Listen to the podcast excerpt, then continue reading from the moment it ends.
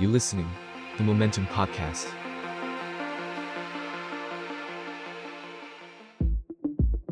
บีโฮเดอร์พอดแคสต์มองอดีตเพื่อเข้าใจปัจจุบัน สวัสดีครับ สวัสดีครับ ผมแบงค์สุประชาติเล็บนาคนะครับ กลับมาพบกับ Beholder Podcast อีกครั้งหนึ่งนะครับ ตอนนี้ก็เป็นตอนที่ 4 นะครับ ที่เรามาจัดกับ The Momentum นะครับ ใช่ครับ แล้วก็เอ่อในสัปดาห์นี้ครับ วันที่เราออกอากาศ อืม จะมีเหตุการณ์สำคัญ ครับ เกิดขึ้นในประวัติศาสตร์การเมืองไทย ใช่ วันนี้เรามีดีเทลค่อนข้างเยอะ เราเข้าเรื่องกันเลยดีกว่า 1 เมษาครับ ไม่ใช่ April Fool Day อ่า แต่ว่ามีเหตุการณ์หนึ่งเกิดขึ้นเมื่อน่าจะ 40 ปีแล้วเนาะ ก็เป็น 41 ปีที่แล้ว ใช่ ถ้าปีนี้ 65 ปีนู้น 24 ก็ 41 ปีที่แล้วครับ เกิดการรัฐประหารขึ้นครั้งหนึ่ง แต่ว่าสุดท้ายการรัฐประหารนั้นเนี่ยไม่ได้ถูกเรียกว่ารัฐประหาร อ่า เพราะไม่สำเร็จถูกไหม ใช่ใช่ เราเรียกว่ากบฏ กบฏ แล้วก็เป็นกบฏที่ถ้าพูดถึงชื่ออะหลาย ๆ คนอาจจะคุ้นหูแหละ อืม แต่อาจจะยังไม่รู้ว่ามันเกิดเหตุการณ์อะไรขึ้นบ้างในวันนั้น นั่นก็ ครับ คือกบฏเมษาฮาวาย ใช่ แค่พูดถึงกบฏเนี่ยในการเมืองไทยโดยเฉพาะยุคหลัง ๆ เนี่ยต้องยอมรับว่าเราไม่คุ้นละ อ่าแล้วคุณกับคำว่ารัฐประหาร เพราะว่า ดีก รัฐประหารก็คือเราเราเชื่อว่าแบบสำเร็จแน่ๆอะ อ่า เมื่อไหร่ที่เกิดมีรถถังออกมา ถูกไหมฮะ ก็ก็รู้สึกว่าโอกาสที่จะแบบไม่สำเร็จเนี่ยมันแทบไม่มีอยู่จริง ใช่ครับ แต่ย้อนไปอย่างที่บอก 40 ปีที่แล้ว ในยุคของพลเอกเปรม ตินสุรานนท์ ครับ ซึ่งเราเคยเล่าเรื่องของพลเอกเปรมเนี่ยมาแล้ว อืม ในใน Beholder Podcast ของเรา ครับ มีการพยายามรัฐประหารเกิดขึ้นหลายครั้งมาก ครับ ๆ และไม่สำเร็จ อืม เรียกว่ากบฏ ครับ วันนี้เราจะมาเจาะลึกเรื่องเมษาฮาวาย อืม ที่นอกจากจะเป็นความพยายามที่ไม่สำเร็จของกลุ่มทหารแล้วเนี่ยมันยังมีเรื่องที่แสดงชัดเจนว่า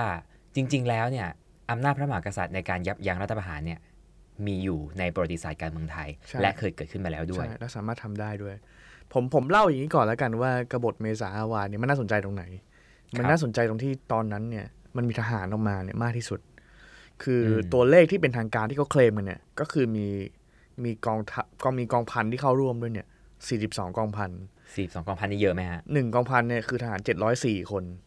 อืม ฉะนั้นแปลว่าเกือบ30,000 คนที่เข้าร่วม โห นี่คือตัวเลขที่เขาเขาเคลมกันนะ เข้าเข้าร่วมในที่เนี้ยหมายถึงว่าร่วมร่วมก่อการถูกไหมมันอาจจะใช่ไม่ใช่ ไม่ได้ออกมาพร้อม ๆ กัน ใช่ ถูกไหมผมนึกภาพถูกใช่ไหม ใช่ แต่ว่ามันมีความพยายามที่กระจายอยู่ อืม ในในหลาย ๆ พื้นที่เนี่ยร่วม 30,000 คน ใช่ใช่ อืมอืม คือคือคือทุกครั้งที่เวลารัฐประหารเนี่ยเราต้องเข้าใจก่อนว่ามันคือการยึดอำนาจจากรัฐเนาะ ครับ คือถ้าแพ้ก็เป็นกบฏ อืม แล้วก็จะถูกดำเนินคดี คือถ้าตามกฎหมายเนี่ยมันไปได้ถึงประหารชีวิตเนาะ อืม เพราะฉะนั้นเนี่ย42กองพันที่ออกมาร่วมหอลงโรงกับกับคณะที่ก่อพยายามจะก่อรัฐประหารนี่แสดงว่าเยอะมาก แล้วก็ต้องมั่นใจมากว่าจะสำเร็จ ใช่ เพราะ ใช่ เขาเขาถึงกล้าที่จะแบบเข้าไปร่วมขนาดนั้น ใช่ใช่เราก็เลยอยากจะเล่าย้อนว่าเอ๊ะทำไมคนร่วมเยอะขนาดนั้นนะครับ ทำไมถึงไม่ประสบความสำเร็จ อ้าว เนาะ ก็อย่างที่เราเคยเล่าไปในตอนก่อนๆหน้าเนี้ว่าการเมืองไทยช่วงหลังเหตุการณ์ 6 ตุลาคม 2019เนี่ย ครับ คือภาพที่เราเห็นคือการล้อมปราบนักศึกษาอย่างโหดเหี้ยมเนี่ย อืม มันไม่ได้มีแค่นั้น คือถ้าเราดูไปถึงรากของภูเขาน้ำแข็งมันคือการความขัดแย้งของชนชั้นนำไทย อืม และก็ของของทหารนะครับ อืม แล้วเราก็มีการรัฐประหารเกิดขึ้นบ่อยครั้ง อืม รอบแรกก็คือการรัฐประหารล้มธานินทร์ไกรวิเชียน ซึ่งเป็น ครับ นายกพลเรือนหลังเหตุการณ์ 6 ตุลาเนี่ย อืม แล้วก็เกิดเหตุการณ์รัฐประหาร 20 ตุลา อืม 2520 รอบนี้ก็พลเอกพลเรือเอกสงัดชะลออยู่เนี่ยก็ให้พลเอกเกรียงศักดิ์ชมานันท์เป็นนายกแทน ครับ แล้วก็พลเอกเกรียงศักดิ์ก็เป็นนายกได้สักสักระยะหนึ่ง ก็มีความคิดที่ค่อนข้างจะหัวก้าวหน้า อืม คือถ้าเรารู้กันเนี่ยธานินทร์ไกรวิเชียนเนี่ยก็คือคนที่ค่อนข้างจะคอนเซอร์เวทีฟ มากมากๆ ค่อนข้าง อ่า จะอนุรักษ์นิยมมาก ๆ ธานิ ครั นท บ ร์ไกรวิเชียนวางแผนไว้ว่าจะเป็นนายกยาว 12 ปี อ่าแล้วก็มีแผนอะไร อ่า ประเทศยาว ใช่ ๆ ซึ่งคล้ายๆ กับแผนยุทธศาสตร์ชาติด้วยวัน ค นี้ ล้ายๆ แผนของคุณประยุทธ์ทุกวันเนี้ย ครับ แต่ว่าก็พอมันขวาเกินไปเนี่ย อืม ทหารก็ไม่เอา อืม ประชาชน อืม ก็ไม่เอา แล้วก็สหรัฐ ซึ่งตอนนั้นก็มีบทบาทสำคัญมากเนี่ยก็ไม่เอา ครับ ก็เลยมีการรัฐประหารคว่ำคุณธานินทร์ไกรวิเชียน แล้วก็เอาพลเอกเกรียงศักดิ์ชมานันท์เนี่ยมาเป็นนายกแท อื น ม ทีนี้เกรียงศักดิ์ก็ก็เปลี่ยนเลยฮะ เปลี่ยนจากหลายอย่างก็เปลี่ยนจากหน้ามือเป็นหลังมือ ครับ อย่างเรื่อง 6 ตุลาเงี้ยนักโทษที่โดนจับในในตอนนั้นอาจารย์สมศักดิ์เจียม ส่วนใหญ่เป็นนักศึ อาก จาร ษา ย์ธงชัยวิ เนาะ นิจกุลที่เป็นนักศึกษาตอนนั้นเนี่ยก็นิรนิรโทษกรรม ครับ แล้วก็เอ่อพยายามฟื้นความสัมพันธ์กับกับโซเวียต ที่เราเล่าไปตอนที่แล้วนะ อืม ก็ก็นี่เกิดขึ้นในสมัยเกรียงศักดิ์แล้วก็ลมใต้ปีกที่สำคัญของเกรียงศักดิ์ชมานันท์ก็คือกลุ่มที่ชื่อว่ายังเติร์ก อืม ยังเติร์กเนี่ยน่าสนใจเพราะว่ายังเติร์กนี่เขาก็เป็นนายทหารจปรรุ่นเจ็ดเนาะ ครับ เราก็เคยเล่ากันมาตั้งแต่น่าจะตอนแรกตอนสองอะไรเงี้ยก็ก็จะผูกพันผูกพันกับยังเติร์ก อื เส ม ม ๆ อ เราได้ยินบ่อยๆ ใน เออ ประวัติศาสตร์การเมืองไทย แต่ยังเติร์กเนี่ยก็คือฉายแววชัดๆเนี่ยหลังเหตุการณ์ 14 ตุลาคม 2016 ครับ แล้วก็มีอำนาจมากขึ้นมากขึ้นมากขึ้น สมัยเกรียงศักดิ์ชมานันท์เนี่ยก็คือเป็นลมใต้ปีก ม เรื่องของการนิรโทษกรรมนักศึกษาเนี่ยก็คือยังเติร์กเนี่ยก็เป็นมีส่วนเป็นเบื้องหลัง คืออาจจะส่วนหนึ่งด้วยความที่เป็นคนรุ่นใหม่ด้วย ใช่ แล้วก็ต้องยอมรับว่า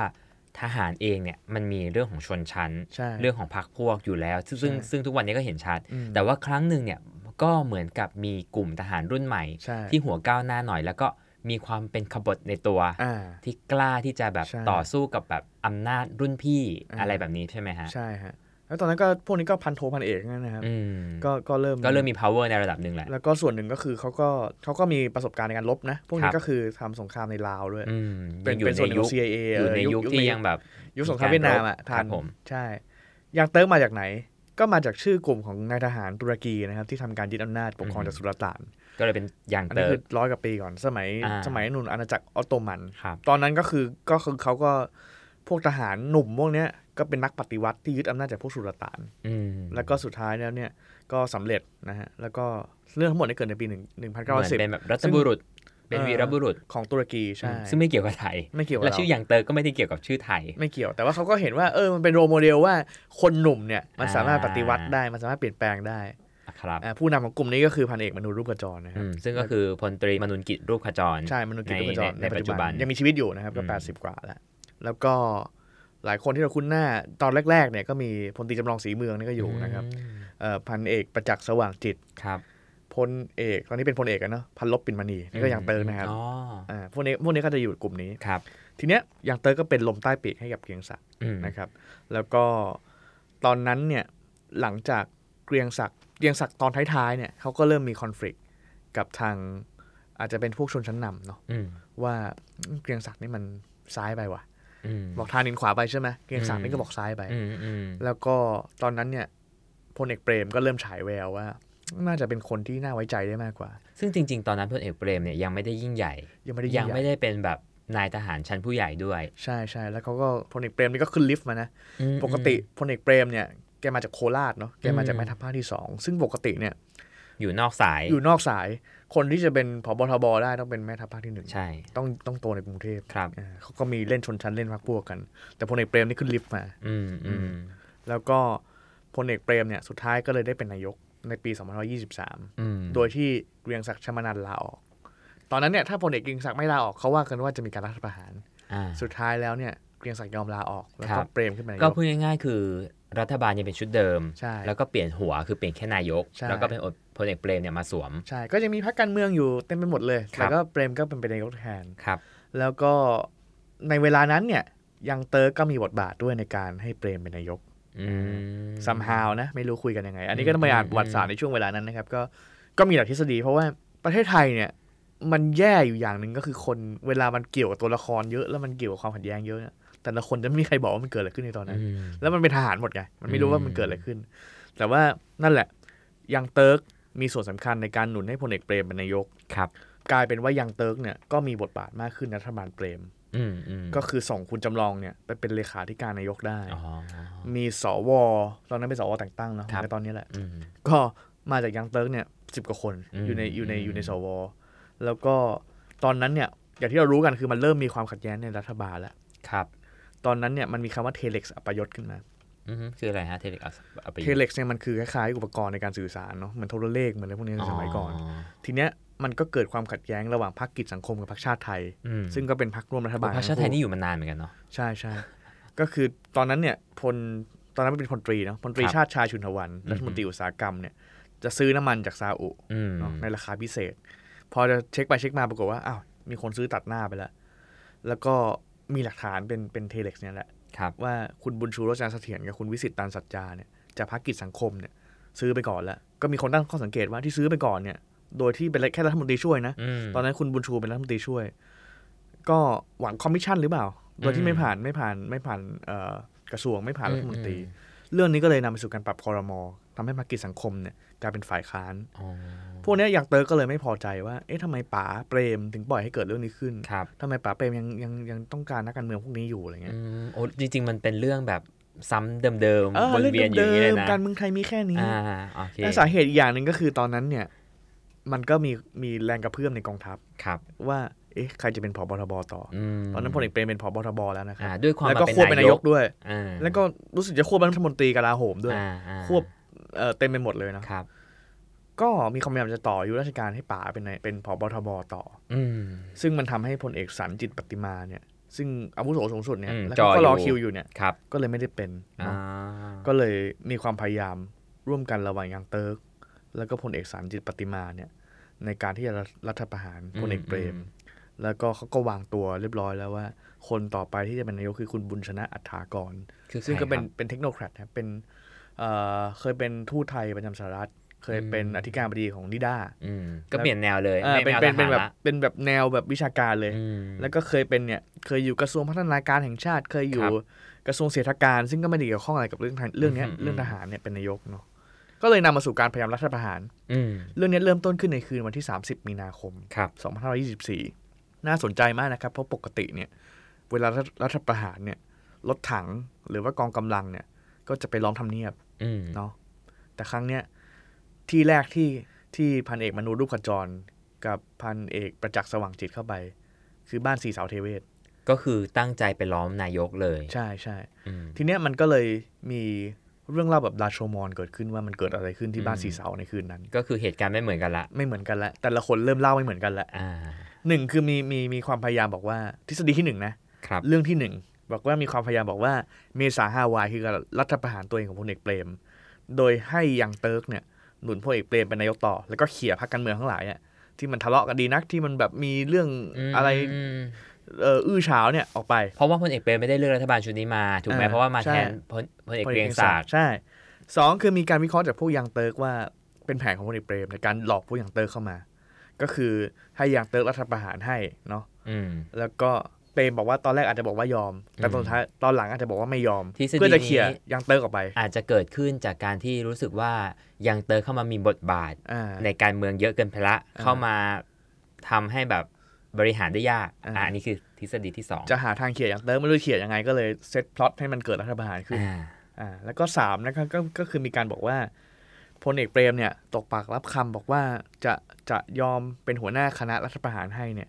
เพื่อจะถ่วงเวลา แล้วก็สุดท้ายแล้วจะได้ออกไปเฝ้าในหลวงรัชกาลที่เก้านะตอนนั้นแล้วก็ไปได้ แต่เรื่องเนี้ยจากปากพลเอกเปรมเนี่ยก็คือมนูนกับประจักษ์คือมนูนลูกขจรกับประจักษ์สว่างจิตเนี่ยเข้ามากันสองคนเข้ามาที่บ้านสีเสา อืม พลเอกเปรมก็เลยถามว่าจะปฏิวัติกันทำไม อืม สองคน อัน นี้ก็ อัน บ นี้ ก อันนี้คือเรื่องจากพลเอกเปรม อ่าเรื่องจากพลเอกเปรมมนูนกับประจักษ์ก็บอกว่าทำเพื่อป๋าแล้วก็ขอเชิญป๋าเป็นหัวหน้าคณะ แต่ป๋าเนี่ยเล่าว่าผมไม่ปฏิวัติหรอก ผมปฏิวัติไม่ได้ และไม่ต้องการปฏิวัติด้วย ขอให้เลิกคิด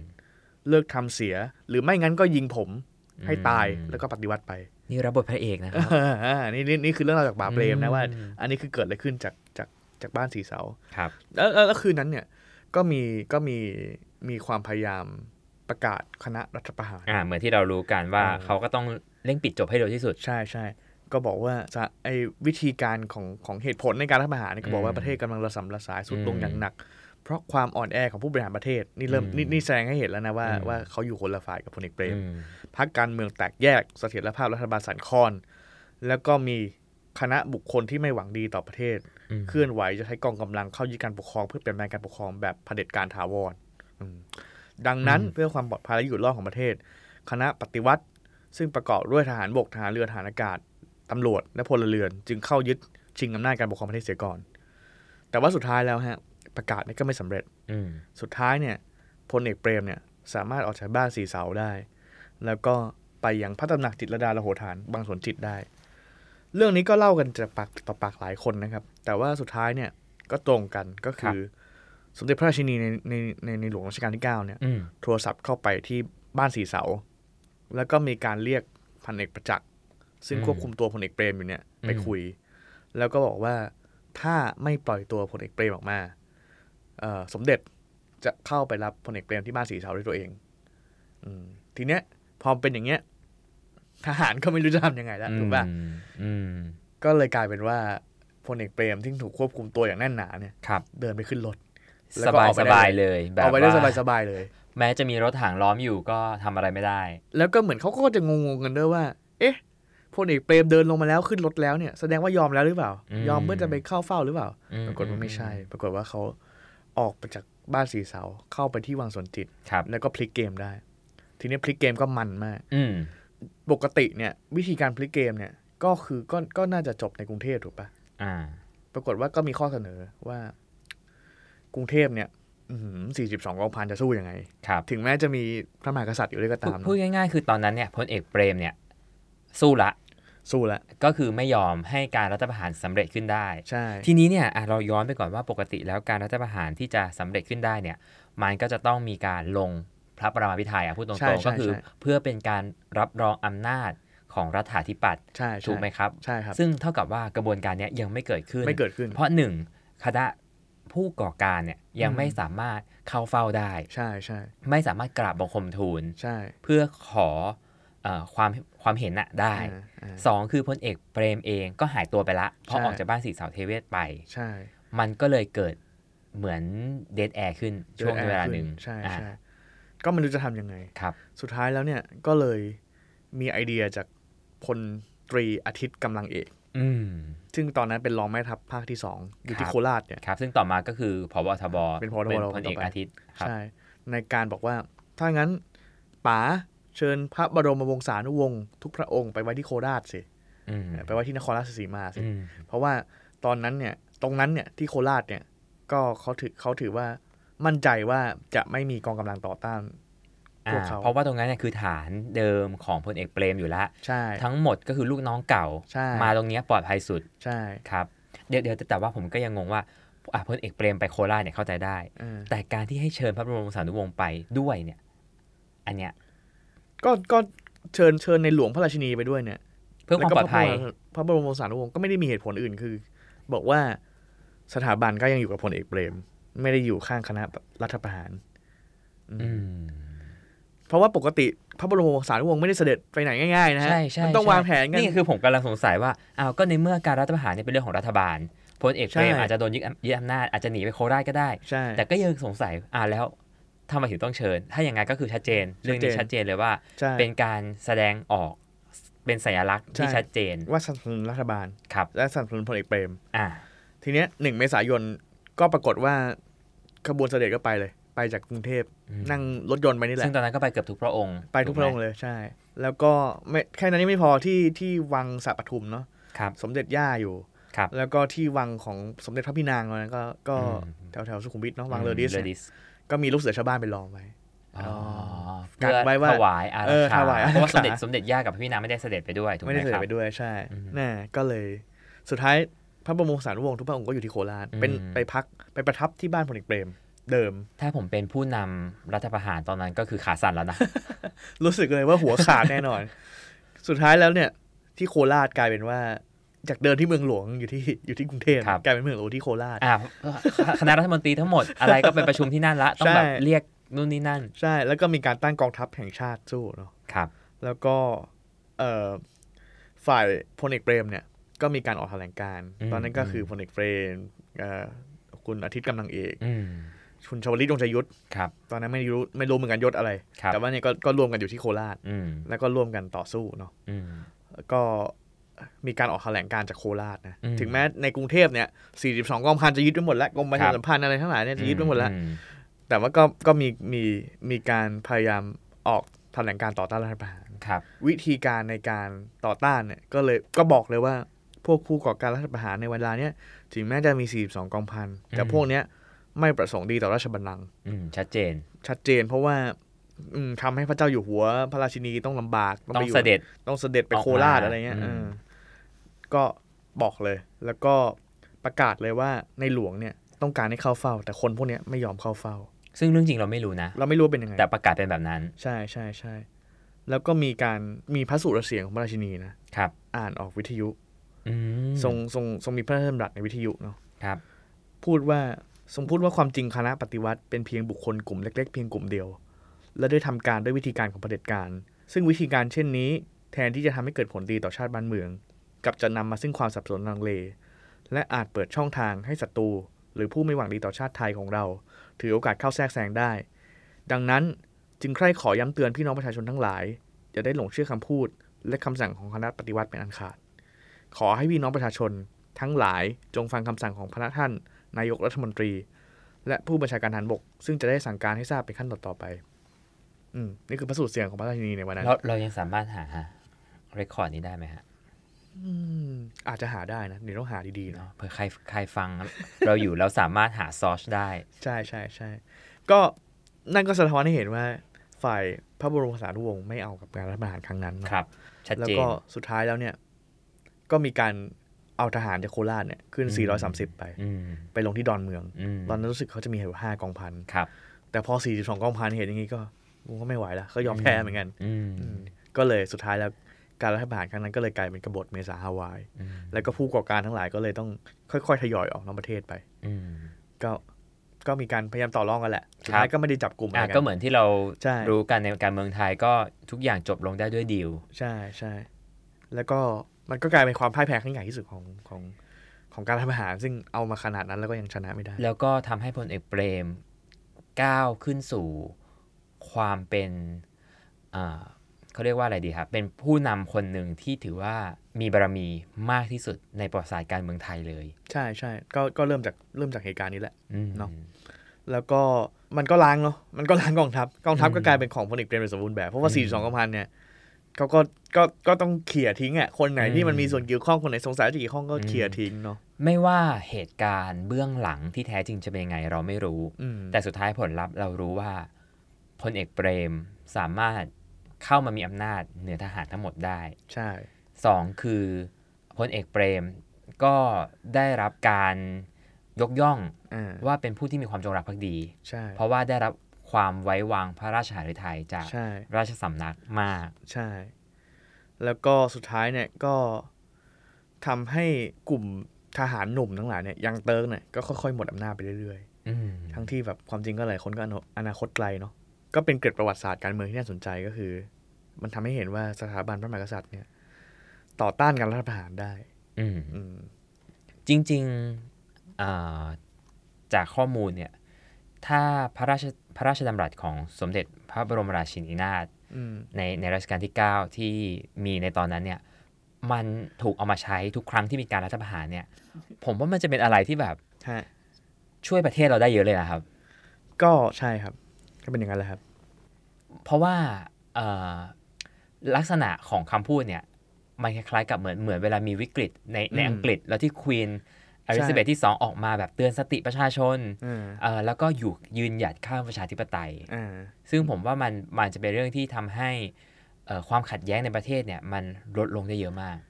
มันคล้ายๆ กับตอนสมัยในพลฟรังโกใช่ไหม อืม ตอนนั้นของสเปนกษัตริ อื ย์สมเปนก็ปฏิเสธการรัฐประหารอย่างนี้เหมือนกัน ม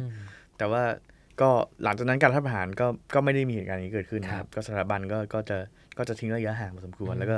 ยืนยันว่าไม่ได้เกี่ยวข้องกับการรัฐประหาร อืม นอกจากจะเป็นจะทำให้เห็นว่าสถาบันเนี่ยปฏิเสธการรัฐประหารแล้วเนี่ยในอีกแง่หนึ่งก็ทำให้เห็นว่าเป็นครั้งสุดท้ายที่สถาบันเนี่ยเข้ามาเป็นตัวเล่นเข้ามาเป็นผู้เล่นในการรัฐประหารอย่างเป็นทางการ อ่าใช่ เพราะหลังจากนั้นก็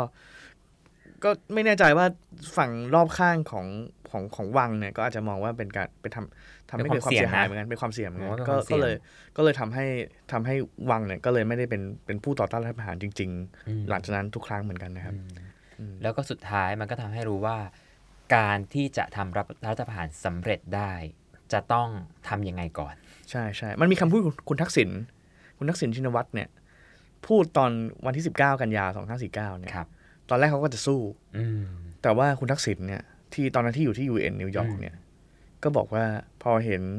เอ่อพระปริมาณพิไทย อืมเห็น รับ เห็น รอง ภาพที่พลเอกเปรม พาพลเอกสนธิบุญยรัตน์กรินทร์ไปเข้าเฝ้า เข้าใจว่าตอนนั้นยังไม่เห็นภาพเลยนะ คือได้ยินว่ามี อ่า การ อ่า มีมีมีพระปริมาณพิไทยเรียบร้อยแล้วเนี่ยก็เลิกสู้ ใช่ อ่านั่นก็เป็น ชัดจ เป็นเป็นสิ่งที่สำคัญที่เป็นทำให้การรัฐประหาร หรืออปย่างระสบความสำเร็จ 19 กันยาเนี่ยชัดมาก อืม เพราะการที่มีการเผยเผยแพร่ภาพทางโทรทัศน์รวมการเฉพาะกิจ อ่า ก็